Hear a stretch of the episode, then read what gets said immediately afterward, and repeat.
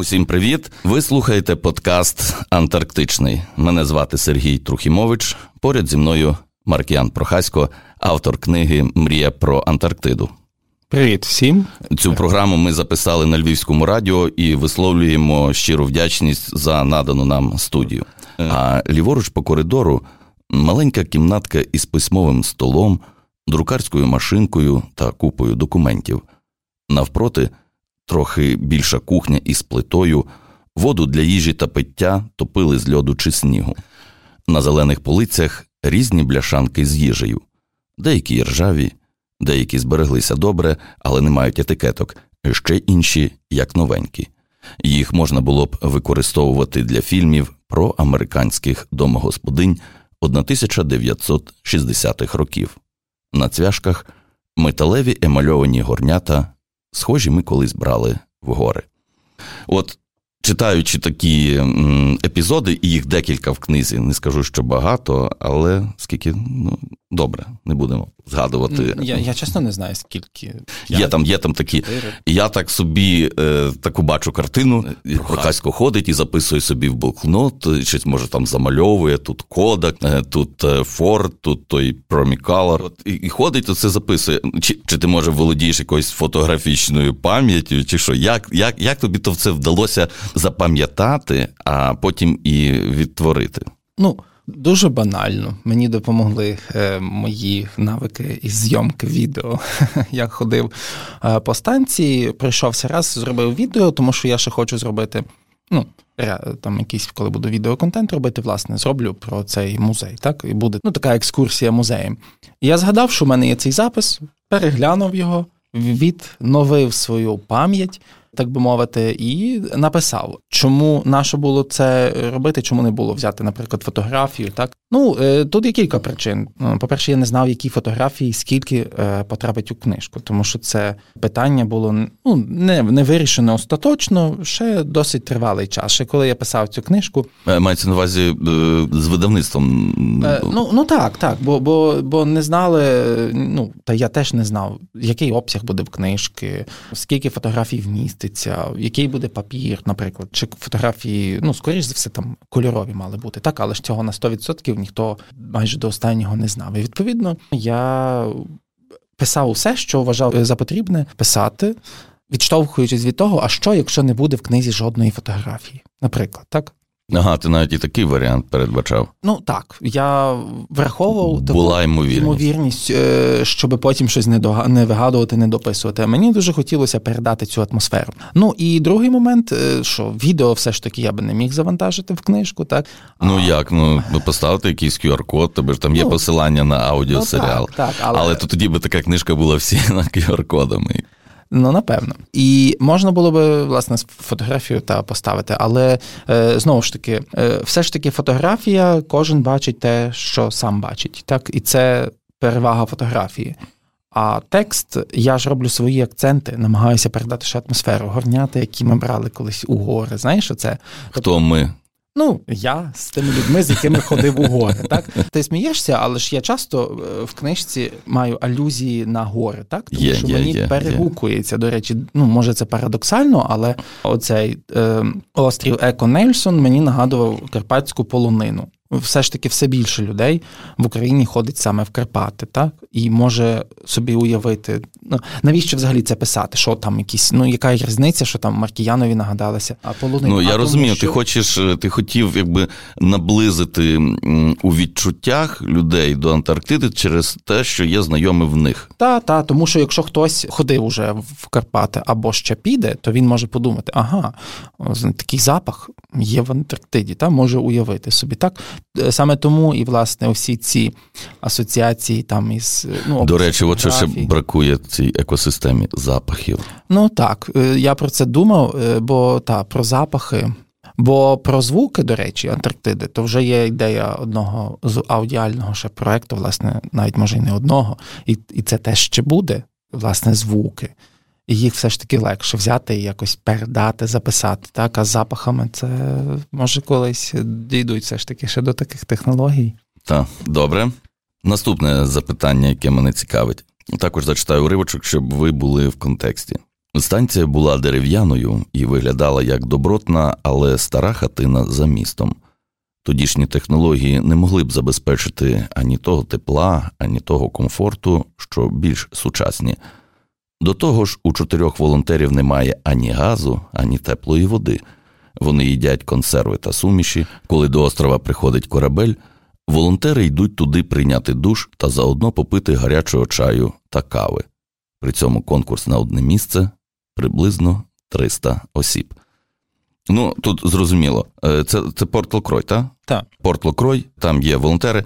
Мене ось це цікавить. Коли до острова приходить корабель, вони йдуть туди прийняти душ та заодно попити гарячого чаю та кави. А що, як нема корабля, то не п'ють ні чаю, ні кави, нічого гарячого, що їдять сніг? Бачиш, ти підловив мене на тому, що мені є очевидним уже, так? А можливо, я не до кінця розклав по поличках чи як. Вони в першу чергу, станція автентична майже. Там, вони там сплять. Можливо, в спальниках і їдять, там нема кухні. А може в шкурах тюленячих? То вже заборонено. Їдять... Спати заборонено в тюленячих шкурах? Звідки ці шкури взяти, так? Заборонено. Ага. І вони їдять там те, що легко приготувати. І, вочевидь, вони мають чайник, роблять чай, каву і можуть заливати ті всі зубки там якісь і так далі. Тобто така кухня польова. І мені передовсім, я мав на увазі, що вони йдуть душ теплий на лайнер, коли приходить.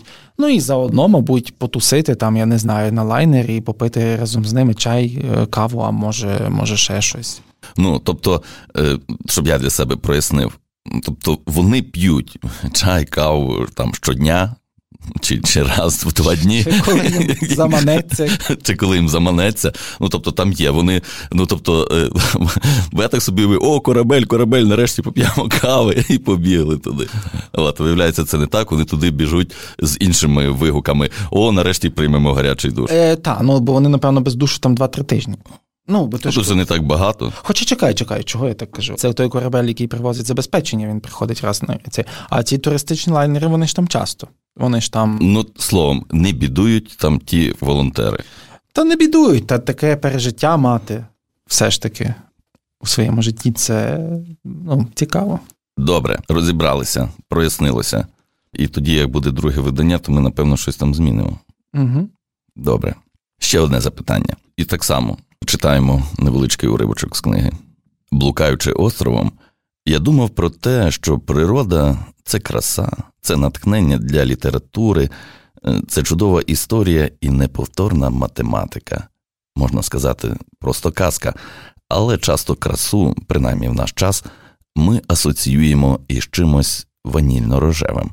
Коли щось випадає із цього образу краси, то і вся картинка тьмяніє. Такий підхід призводить до розчарувань і необхідності створити стерильний, а отже, фальшивий світ навколо себе.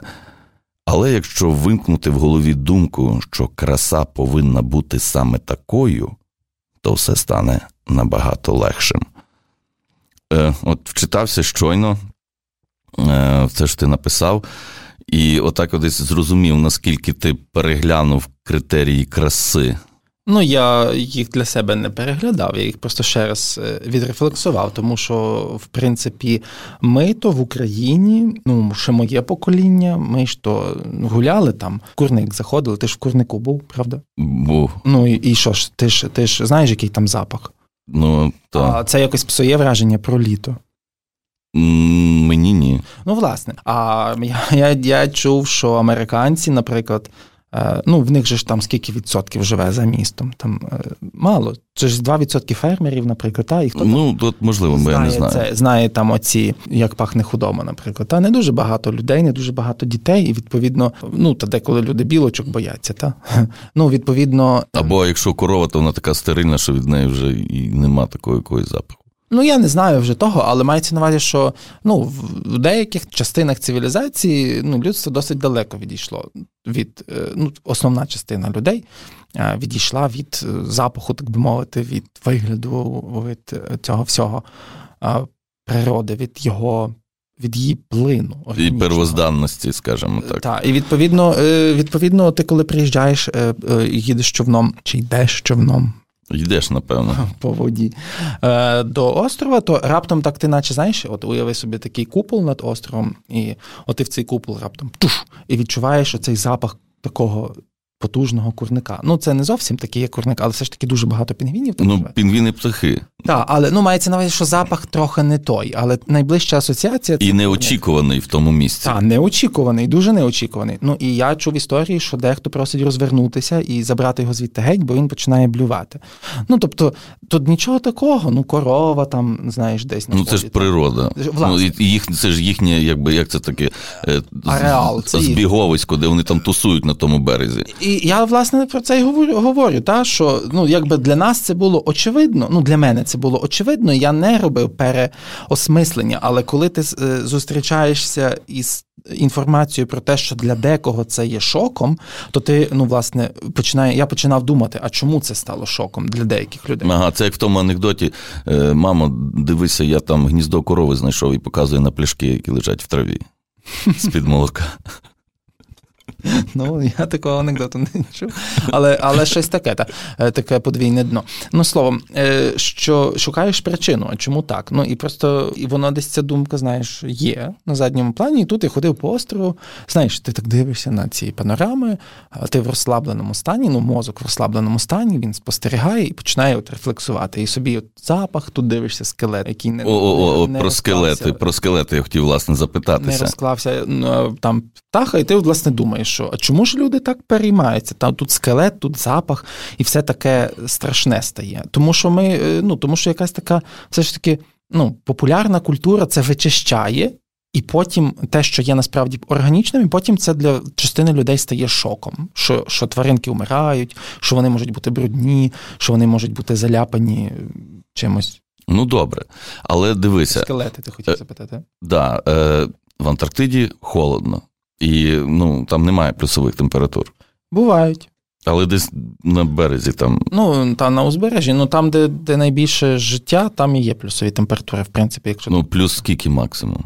Ні, ну, максимум на субантарктичних островах, то, власне, б'ють на сполох, що рекорди вже майже плюс 20 деколи стоїть. Ого. От, але це вже інша тема, це вже глобальні зміни клімату і так далі. А так, то плюс 5, плюс 10. А, ну... Тут теж особливо не тепло. Ну, не тепло. Дивись, і немає землі, правильно? Там ж якби каміння. Так, немає. І, відповідно, органіка не розкладається. Ти там писав, що знайшли кита, і скільки він там років пролежав? Ну, я вже не пам'ятаю, але кілька сотень. Кілька сотень років кит пролежав. І його м'які тканини збереглися. Не всі, але, ну, але якісь... знайшли, з яких можна було зробити аналіз ДНК. Так, і щоб зрозуміти, звідки тоді. Тоді що виявляється? Там таке кладовище всіх тих трупиків лежить. Там скелетик, чи є поморники, які все з'їдають під кістки. Все просто значно повільніше відбувається. Значно повільніше, ніж у теплих. Тоді би пінгвіни мали жити би значно довше. Що повільніше відбувається. Ні, ну, життя, воно триває стільки. Я мається на увазі, власне, то вмерти, знаєш, займає, напевно, всюди однакову кількість. Можна одної секунди необережності попасти пінгвінові у пащу морського леопарда. Але росте там, наприклад, чому там категорично не можна ходити по нічому зеленому? Щоб не затоптати? Ну, може воно росло 10 років, а ти проступив, став 2 рази і все. І затоптав. Бо, по-перше, період, коли він, ну, ця зелень, наприклад, може розвиватися, ну, власне, там кілька місяців, та? І це таких низьких температур, які, я не знаю, сонця мало, це ж потрібно, щоб був, ну, там якийсь фотосинтез, ще щось, щоб були якісь... Ну, зрозуміло. Ну, і так, і що? То воно не є, що там так от все навалено тими кістками? Ні, просто такого в Україні ти не побачиш, що будеш іти, і тут трупик, там трупик, тут скелет. А чого, є місця? Ні, ну, місця треба, може, ти знаєш такі місця, але мається на увазі, що в природі... Ну, органічно. Так, в природі ми там рідко помічаємо якихось тваринок, бо в нас ґрунт, і воно швидше десь зникає з поля зору. Та всі десь бачили, знаєш, кістку. Вчора, до речі, бачив пес, причому це якийсь свійський пес, зловив ворону, взяв. І так він її ловив, що так от він її не дуже їсти хотів. І все, от тобі лежить ворона. Власне, що у місті часто можна побачити, наприклад, ну, деколи можна побачити кота, деколи можна побачити птаху. Але в місті ти це бачиш, ну, в місті це швидше приберуть, Але якби не прибрали, воно би тут довше лежало, бо тут асфальт. Ну, словом, давай ми якось це завершимо. В тому плані, що там зустрічаються ці скелети, але їх не навалено купою там десь. Ні, ну просто порівняно їх більше. Та? Ну, тобто ти виходиш на острів і міг би нарахувати 10 чи 15. Ну, острів маленький, острів таких як 5 цих студій, та? Наприклад. І відповідно там... 5 цих студій, так ніби ті, хто нас слухає, бачить цю студію. Ну, це така кімната. Ну, добре, ну острів може мати там, я не знаю, 50 метрів, так? В довжину і ширину. Ну, по діагоналі, він ж там кругленький. Ну, може 40. І ти ж це можеш обійти за 5 хвилин чи за 3 хвилини. І натрапити на? 15 скелетів. О, наприклад. Все, зрозуміло. Добре. Ще маленький кусочок з книжки. І, відповідно, далі буде запитання. Здається, що річ навіть не в тому, вірить людина у Бога чи ні. Коли 12 людей майже весь рік перебувають самі в ізоляції від цього світу, то важливими стають символічні речі, як от Різдво чи Великдень. Біля станції є церква. Її там збудували. Не будемо давати... Капличка. Капличка. Добре. Біля станції є капличка. Як її збудували, ми давай не будемо вдаватися в ці подробиці. Десь, можливо, розкажемо. Але мене це зацікавило, що все ж таки там є людина, яка відповідає за ту капличку, і вона чомусь називається капеланом. А капелан – це ж ніби має стосунок до якихось військових речей. І, знову ж таки, я зрозумів, що це не є професіонал, що це хтось зі станції приймає цю функцію, але чому капеланом називають? Знаєш, я не дуже розпитував людей на цю тему, бо все ж таки віра – це досить така приватна, інтимна сфера, плюс не кожен науковець дуже заангажований в цю тему, знаєш. Відповідно, я так більше зі своїх спостережень і з того, що я чув, там, власне, писав про це. Там є капличка, не будемо давати цю тему, але це було, її там поставили загалом. І чином, ви краще прочитайте, наші слухачі, тому що це історія цікава. Це я так вам продаю книжку. Її там поставили, і вона там є. Та? Відповідно, загалом, є там в середньому 12 людей так впродовж року, і на сезон там їх є більше. Але оцих 12 людей, вони залишаються там надовго, і вони там залишаються самі там на Різдво, наприклад. І капелана ніхто так спеціально там добровільно примусово не призначає. Це просто, замівники вирішують, чи треба їм людина, яка буде мати такі функції, чи ні, і вибирає, чи хтось сам хоче, чи там вибирає, так? А далі питання ці функції. Що за функції? Що таке капелан? Я теж загалом думав завжди, що капелан – це просто священник, який служить, чи допомагає, умовно кажучи, військовим на війні, чи там, умовно, там в тюрмі, наприклад, людям допомагає, власне, у духовних потребах.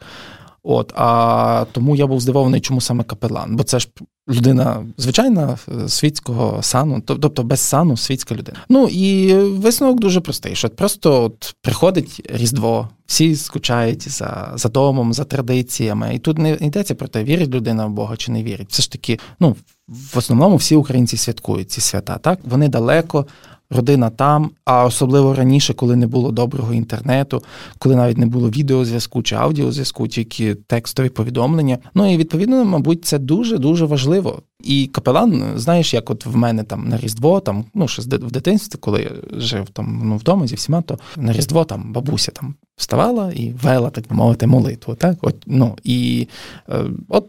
Можна було б сказати таку паралель, що от вона наш капелан, так? Вона ж не священник, протестантів жінки теж можуть бути священниками. І там так само, наприклад, я не знаю, я там не був, не можу фантазувати, то було б краще запитатися в когось із змінників конкретно і чітко, щоб отримати правильну і вичерпну відповідь, але моя думка, власне, що це людина, яка там, не знаю, може читає, власне, молитву на Різдво, там, чи щось таке. Чи організовує весь цей... святкування. Організовує святкування, організовує святу вечерю. Та я думаю, що там всі разом, власне, що збираються всі... Але в будь-якому випадку, виходить так, що є капличка, значить, має бути людина, яка за неї відповідає. Таким якимсь чином. Але це не є обов'язково. Це якщо замівники так вирішать, що їм потрібна така людина. Угу. Добре. Цю програму ми записали на Львівському радіо і висловлюємо щиру вдячність за надану нам студію.